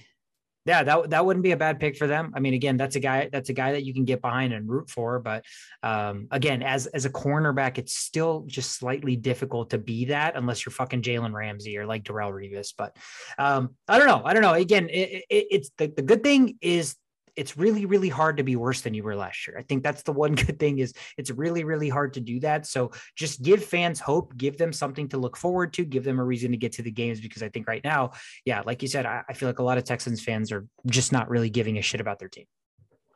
Let's jump over to the next scene there is a new sheriff in town in indianapolis. The colts have traded for Matt Ryan. Matt Ryan, who is what 37 years old, maybe now, like he's pretty damn old. Uh, they got rid of Carson Wentz after one season after signing him to that big contract. They had seen enough. They had had enough. This his erratic play is kind of the opposite of what Matt Ryan is. So, uh, you know, as much as Matt Ryan has left in the tank, I think it's it's interesting. I mean, it, I get it, but you know, how much does it really influence the game and the team as a whole. Like I don't know much, but uh, you know they still have obviously Jonathan Taylor to build around. You're looking at a team that was nine and eight last year, so hovering around 500. You know, pretty close to making the playoffs, plus 86 point differential, and that was a year that Jonathan Taylor broke out. And so, still with 16 million dollars in cap space here, you're looking at a a team that has really, really not done much in the offseason. They've lost some guys, but they traded for Matt Ryan, they traded away Carson Wentz, and then they re-signed Mo Alie-Cox. And outside of that, they've done absolutely nothing. So uh, I, I'm trying to wrap my head around what the Colts plan is heading into the next season. Like when you trade for Matt Ryan at this stage in his career, are you trying to compete? Are you trying to compete while Jonathan Taylor's still on a rookie scale contract? Like what is the end goal here? What what are the Colts doing? Yeah, so PFF has this interesting stat for uh, it's called WAR, which is winnings above uh, replacement. Um, and they actually went up 0.65 points by getting Matt Ryan. Uh, and then also the defensive end, Yannick Ngakoue from the Raiders, who had 10 sacks last year, that definitely put them up. So I think that all in all, the to- they, they're going to be a team that wins 10 games instead of nine games. Like they went up by one game for next year. And that that that one game is why they couldn't make it to the playoffs last year, right? So I think that getting rid of Carson Wentz and adding Matt Ryan, just based on that stat, is a good move uh, for for the Colts. Um, but they're but they're losing a couple. Uh, they're they need help in the receiver core. They're losing Zach Pascal, which I don't know if he's I don't know if he's that good anyways. But they're losing Marlon Mack uh, uh, when they have Jonathan Taylor, which is okay too, and they lost uh, Xavier Rhodes. So um, you know that's a cornerback need. You you've got needs in the cornerback position. So it seems like they aren't doing much in free agency, but I feel like their um, you know front office thinks that with those two additions that they have, that they will be in, it will be a good enough team for them to make the playoffs next year, given the seven team format in the playoffs yeah. now. I agree. Uh, Matt Ryan is every like sweet like you said, Sweet Sweetcar. Matt Ryan is everything Carson Wentz wishes he was, and that is a patient pocket quarterback. Right? He just way too erratic, way way too many errors, and those errors are why they didn't get to where they needed to get to. And Matt Ryan doesn't make those errors, especially when he has protection. And the Colts are pretty good. They're good. They have a good offensive line system. So you know, Matt Ryan coming in here and doing his best Tom Brady impression could work. However, it is a run first team, and they do have probably the best running back in football. So that helps Matt Ryan even more. He doesn't have to just chug it out there. He doesn't have to, you know, use his arm until it turns into a noodle. He can do what he does, do it more efficiently, and have the best running back in football. So this definitely is a big improvement from the uh, Carson Wentz situation. I had high hopes for Carson Wentz just from a culture change perspective, but he was still the same Carson Wentz. Now, there is some news as of 12 hours ago that Darius Leonard is trying to reach out to Julio Jones. And I think that would solve a lot of their problems as well. I don't see why Julio Jones wouldn't want to come there and uh, play with his old teammate Matt Ryan. I don't see why they wouldn't want him there because he would be a great uh, opposite side of Pittman, another big, tall receiver. Having two of those guys and signing him maybe a rookie playing the slot could do wonders uh, they decided to re-sign Mo Alie-Cox out of all the people that they could have done that to. But um, I'm sure they got him for pretty cheap, and he's a good red zone threat if anything. So they're making moves, as in um, the the right moves. They're just not making enough of them, and that is that is the name of the game here. It's it's the off season. You have to try to sign as many good talents as you think they're gonna be, and you got to start eliminating them through training camp. Right? That's the goal. You got to try to find uh, the best available at this time. And they're not even shooting for that. They're not even going for that. And they have 16 million of cap space. So it's like, are they waiting to make a big move here? Are they waiting for this uh, Julio Jones things to kind of, you know, settle down or what are they waiting for? I don't know, but the draft is approaching soon. So they need to make some decisions before we get to that point. Yeah, I, I just I think there are too many holes. Like I think I think between last year's team that, you know, Jonathan Taylor had a historic, historic year and they won nine games, right? Yeah, Carson Wentz is erratic, yeah, yada yada yada. But like there, there's still a lack of explosive explosiveness when like you take away the running game, right? And that's why we need receivers. But you're losing T.Y. Hilton, you're losing Zach Pascal, and and all you have is Pittman.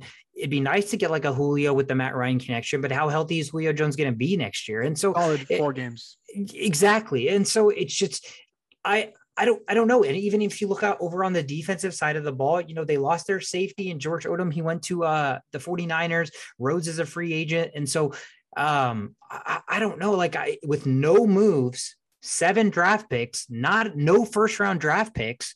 Uh, like how, how I, I just I don't know. Like I, I think it's almost like to me, Matt Ryan went to a shittier Falcons, like not last year's Falcons because they were goddamn awful, but like the competitive Falcons of the last like five, seven years, it's almost like a shittier version of that. Like mi- Yeah. minus Jonathan Taylor. He's like the best thing about the team, right? But it's like, I don't know, like who's Matt Ryan going to throw to next year? I mean, Michael Pitt, we saw this year how good Michael Pittman could be, but like he needs help. They lost their Yeah. receivers. They they have money, but the only people left in, in free agency are like old veterans that yeah, I don't know. Like, do they Yeah. want to play with another old quarterback? I, it no, I, here here's the here's the one bright side with having this Matt Matt, Matt Ryan thing, and it kind of changes the culture a little bit. Is that um, worrying about accuracy is not a thing with Matt Ryan, right? Like you know that whether it's a young receiver, whether it's a old receiver, he's going to be on target. So I think that's something that they were missing. That's something that they really, really needed badly. They couldn't come from behind because Carson Wentz, you know, he's just crazy with his throws.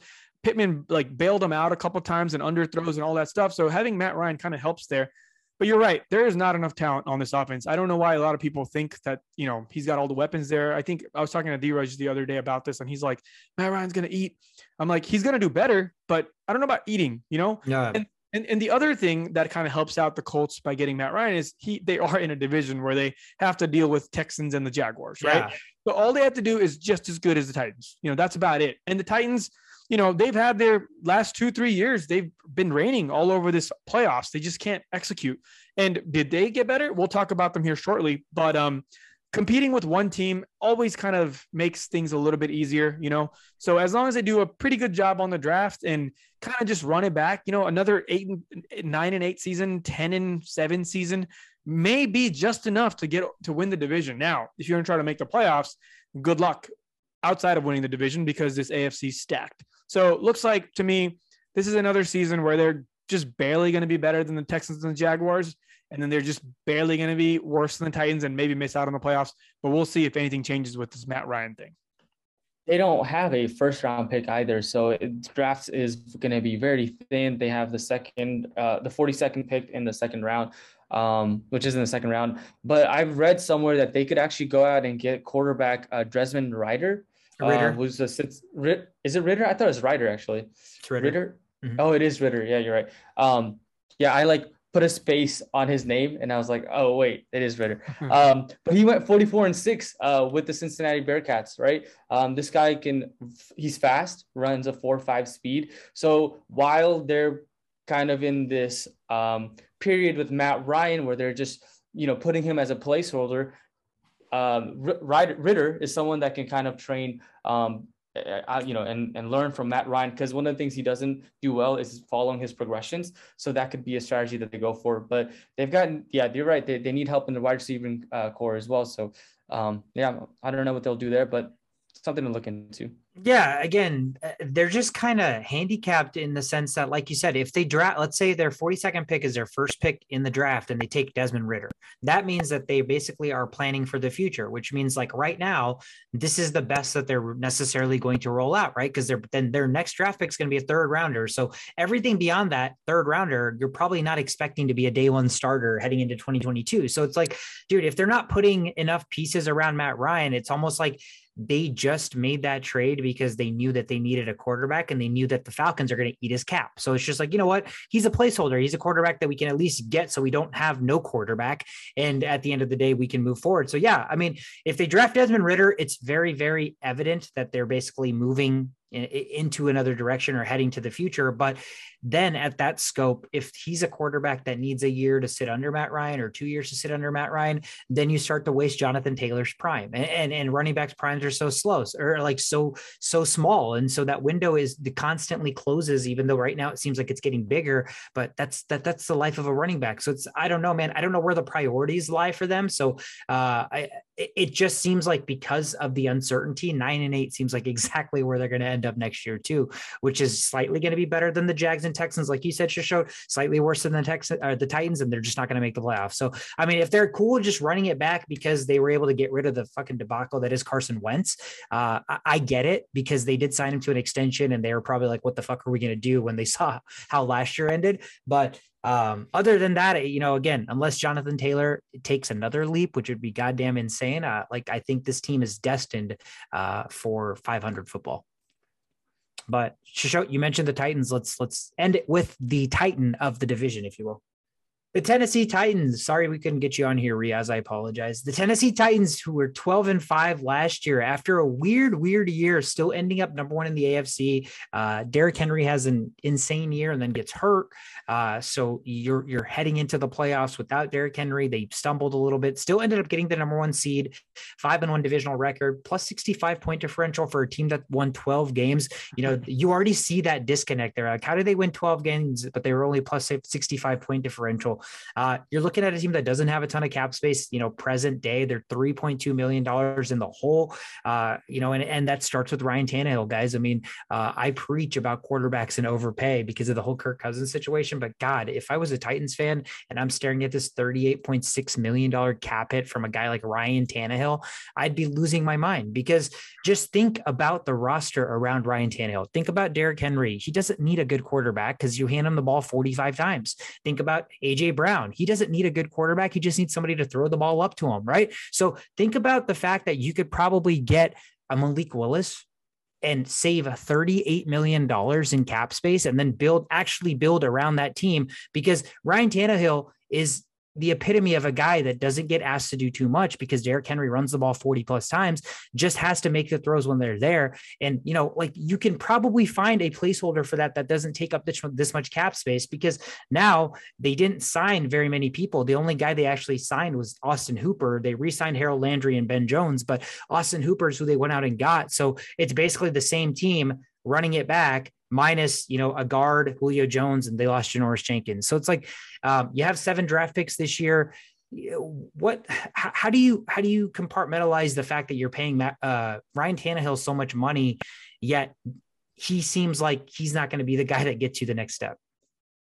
Yeah, they uh, don't forget they also did sign Robert Woods as well. So oh, they traded for Woods. Traded for Woods. They traded, yeah. traded for Woods. Uh, so they lose Julio Jones, but they uh, now have Robert Woods and AJ Brown, um, and so that you know the team that we thought that they could be last year with the offensive power, maybe this is the year that Tannehill now with Woods and AJ Brown has a has a better just a better year uh, than he did last year. But they need some help too on the offensive line. Tannehill was sacked 47 times, which is second most in the NFL. Uh, so you know, I'm I'm expecting them to do that through the draft, I guess. Um, they lost Anthony Firkser, who's their tight end, the guy that they went away from, or they chose instead of John, Jonnu Smith. And now looks like Anthony Firkser is not going to be the guy that gets the number one tight end. So they, they need to go out and, and get a tight end as well. Unless um, it's Austin Hooper, who they signed. Unless, unless it's it's Austin Hooper, but I'm not sure Austin Austin Hooper's really proven anything. I know he was with the uh, the Browns, Browns, but and with Baker Mayfield, and and maybe that's probably the reason why Austin Hooper didn't shine as much as he could have. And with Tannehill, now you may have that, but maybe someone else just to go. Like it seems like NFL teams need two tight ends. Um, you know, just just as like a the packages that they're the personnel that they're running in. You need two tight ends, uh, and I'm not, I'm not sure if Austin Hooper as tight end number one could be that guy for you. So look for them to grab someone in the draft uh, in that set in that sense. Um, but you know you still have Derrick Henry, you got AJ Brown, and now you got Robert Woods. That offense is still you know could be could be pretty good next year. Dude, I am terrified that the Titans are going to fall apart. I am terrified because Derrick Henry's coming off of a big injury. AJ Brown is already injury prone, and you got Derrick. Oh, you got you just got Robert Woods, who's coming off Also, also injury. So you're like, and you got these guys getting murdered. I mean, and then you got Ryan Tannehill getting murdered by the lack of offensive line play, and he's already not good on top of that. This is why the point differential is plus 65. Like they they barely have their squad on the field at all times, and they're not adding people that are very reliable. You know, there's big names here, but injury is crucial. Are, can they survive that same thing as last year? The chances are probably not if this happens again. Their defense just play their defense isn't even really that good. They were just clutch in Mhm. making big plays at the right time. And that's how they ended up getting the number one seed. If they were to run this back, there's probably No. one like there's no way they can replicate this. They This is- absolutely overperformed. They overachieved by far last Yes, year. and we can all tell. You know, we're, we watch these games. We can tell this was just like a God-given type of a thing, and they just Yeah. got really lucky. I hate using that word because, like, eh, like you know, there's always a reason behind everything, but they really got lucky. You know, all these things went wrong their way, and they still had the number one seed. Like, what in what world does that make sense when none of the pieces are were really like game changers that were on the field? So, you know, you had that opportunity. You had the opportunity last year. You had opportunity the year before. Are you going to keep getting opportunities when your cap space is minus 3.2?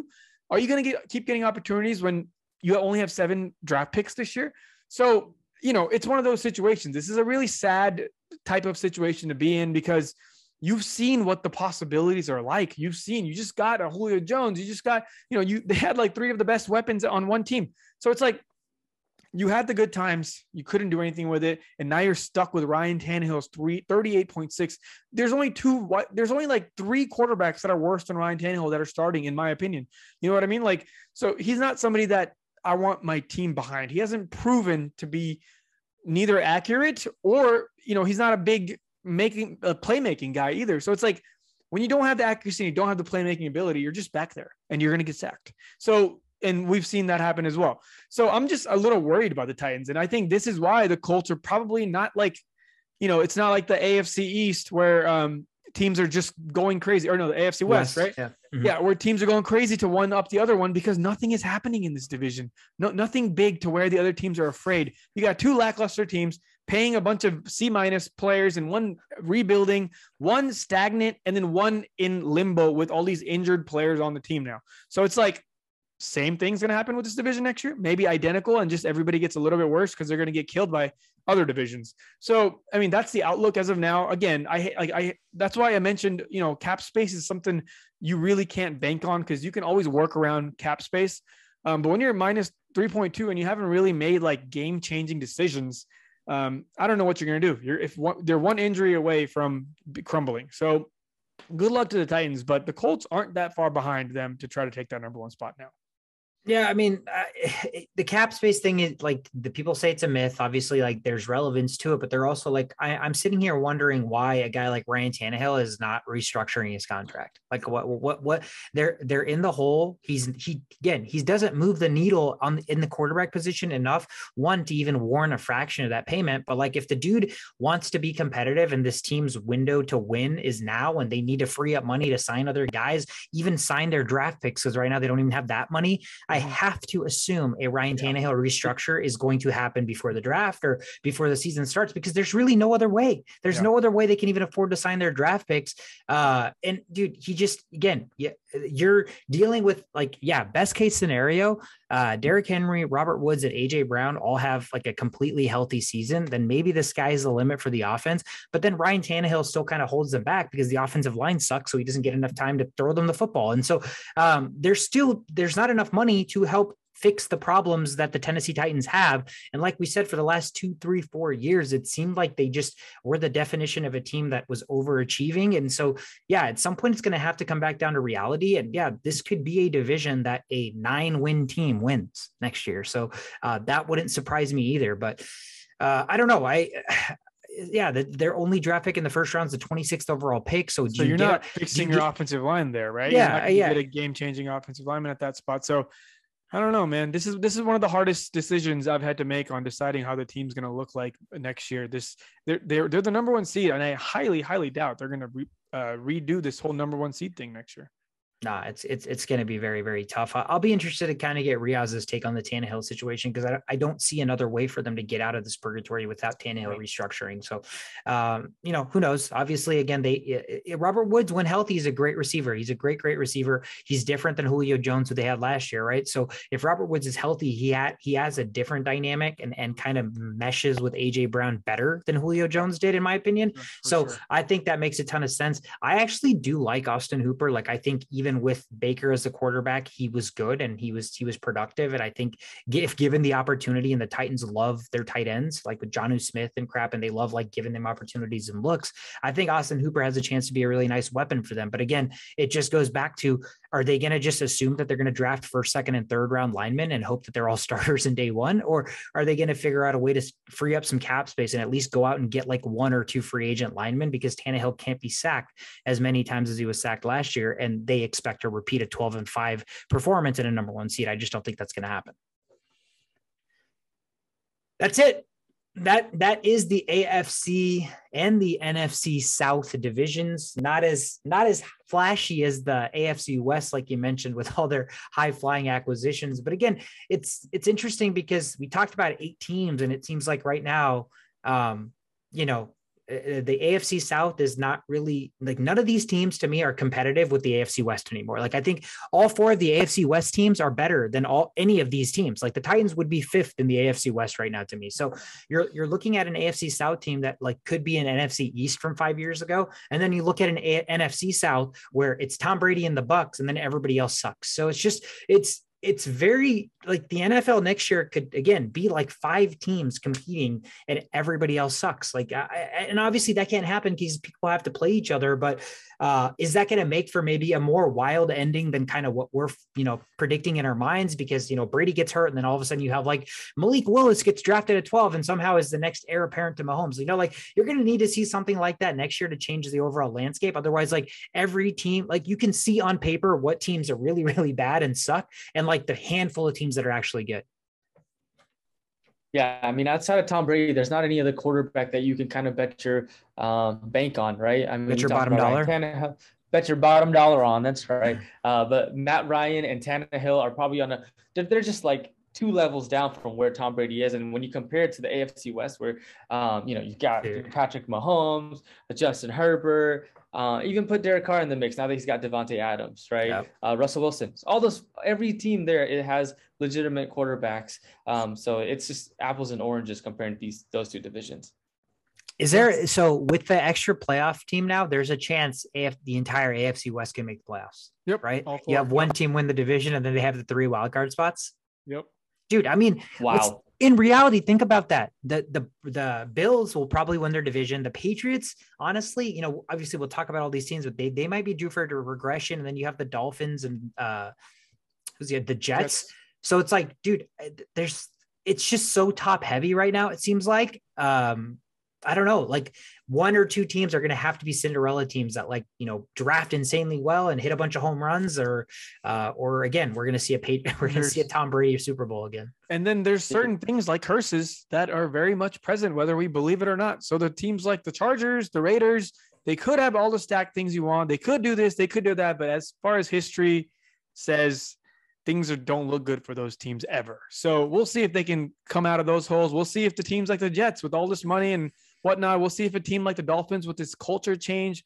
It'll be exciting. The AFC is definitely more exciting than what the AF- NFC has to offer this year. I don't know what's going to happen in the NFC, but I am. This is going to be a fun year because again, this is the beauty of football. There's 32 different teams. There's 32 different quarterbacks. There's so many different variables, and anything can happen.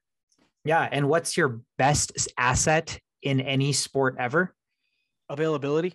That is correct. And that's one thing that we can't plan for. So we sit here and tell you that the Rams and the Bucs are going to win, you know, are going to be the best teams. And then you see Matt, Matt Stafford and Tom Brady get hurt. And so, and then, Mhm. and then it's literally a circus. So, you know, that, that again is the beauty of the NFL. Uh, I don't know if I talked about any of the other news that happened at the beginning of this episode. Why am I drawing a blank? I don't Yeah, think I did. Did Yeah, I? you did. You Yeah. you have not. Oh, I have not. You haven't Okay. talked. To, you have not talked about any of Oh, them. any of the breaking news? Okay, we just jumped No. right into we just jumped right into it because we got a little bit horny because we were so excited about the guest. No, that makes sense. Uh, there was some news around the NFL between the last episode and this episode that we haven't even talked about. So let's just touch on it real quickly and then we'll wrap things up. Uh, so breaking news around the NFL. Deshaun Watson is now a Cleveland Brown. I know we talked about it throughout the episode, but huge, huge haul for the Texans to get into rebuild mode. I mean, again, I think that was best case scenario for Houston because you knew Watson was going to stick around. Uh, I didn't know who had the leverage. I didn't know how much teams wanted him or how much they were willing to give up with the allegations. And then that that kind of played out in Houston's favor because then his stock went back to skyrocketing. And then you get three first round picks, uh, you know, a handful of second rounds, a handful of third rounds. And so uh, Cleveland gets the one quarterback away from being competitive because that offense is insane. That line is crazy. You got Nick Chubb. And then I just, during this recording, I got a notification 46 minutes ago Odell Beckham Jr. is open to a Browns return. So, so let's not let's not let's not put Jarvis Landry and Odell Beckham out of the cards to reunite there now that it's Deshaun Watson and not Baker Mayfield. So um, that's interesting and super exciting for Cleveland for Deshaun. I think I guess the biggest question mark is what's the NFL going to do about the whole Deshaun Watson situation? Is he going to have six to eight game suspension, or is that going to prevent him, you know, from playing games? I guess that remains to be seen. But I mean, um, Baker still is on the roster, right? I'm not tripping. Yeah, he's still on the roster, but the he, he, roster. he So- can't be. It's impossible. So Odell's to dad's gonna have to watch Odell getting balls thrown from Baker Mayfield for at least like six games.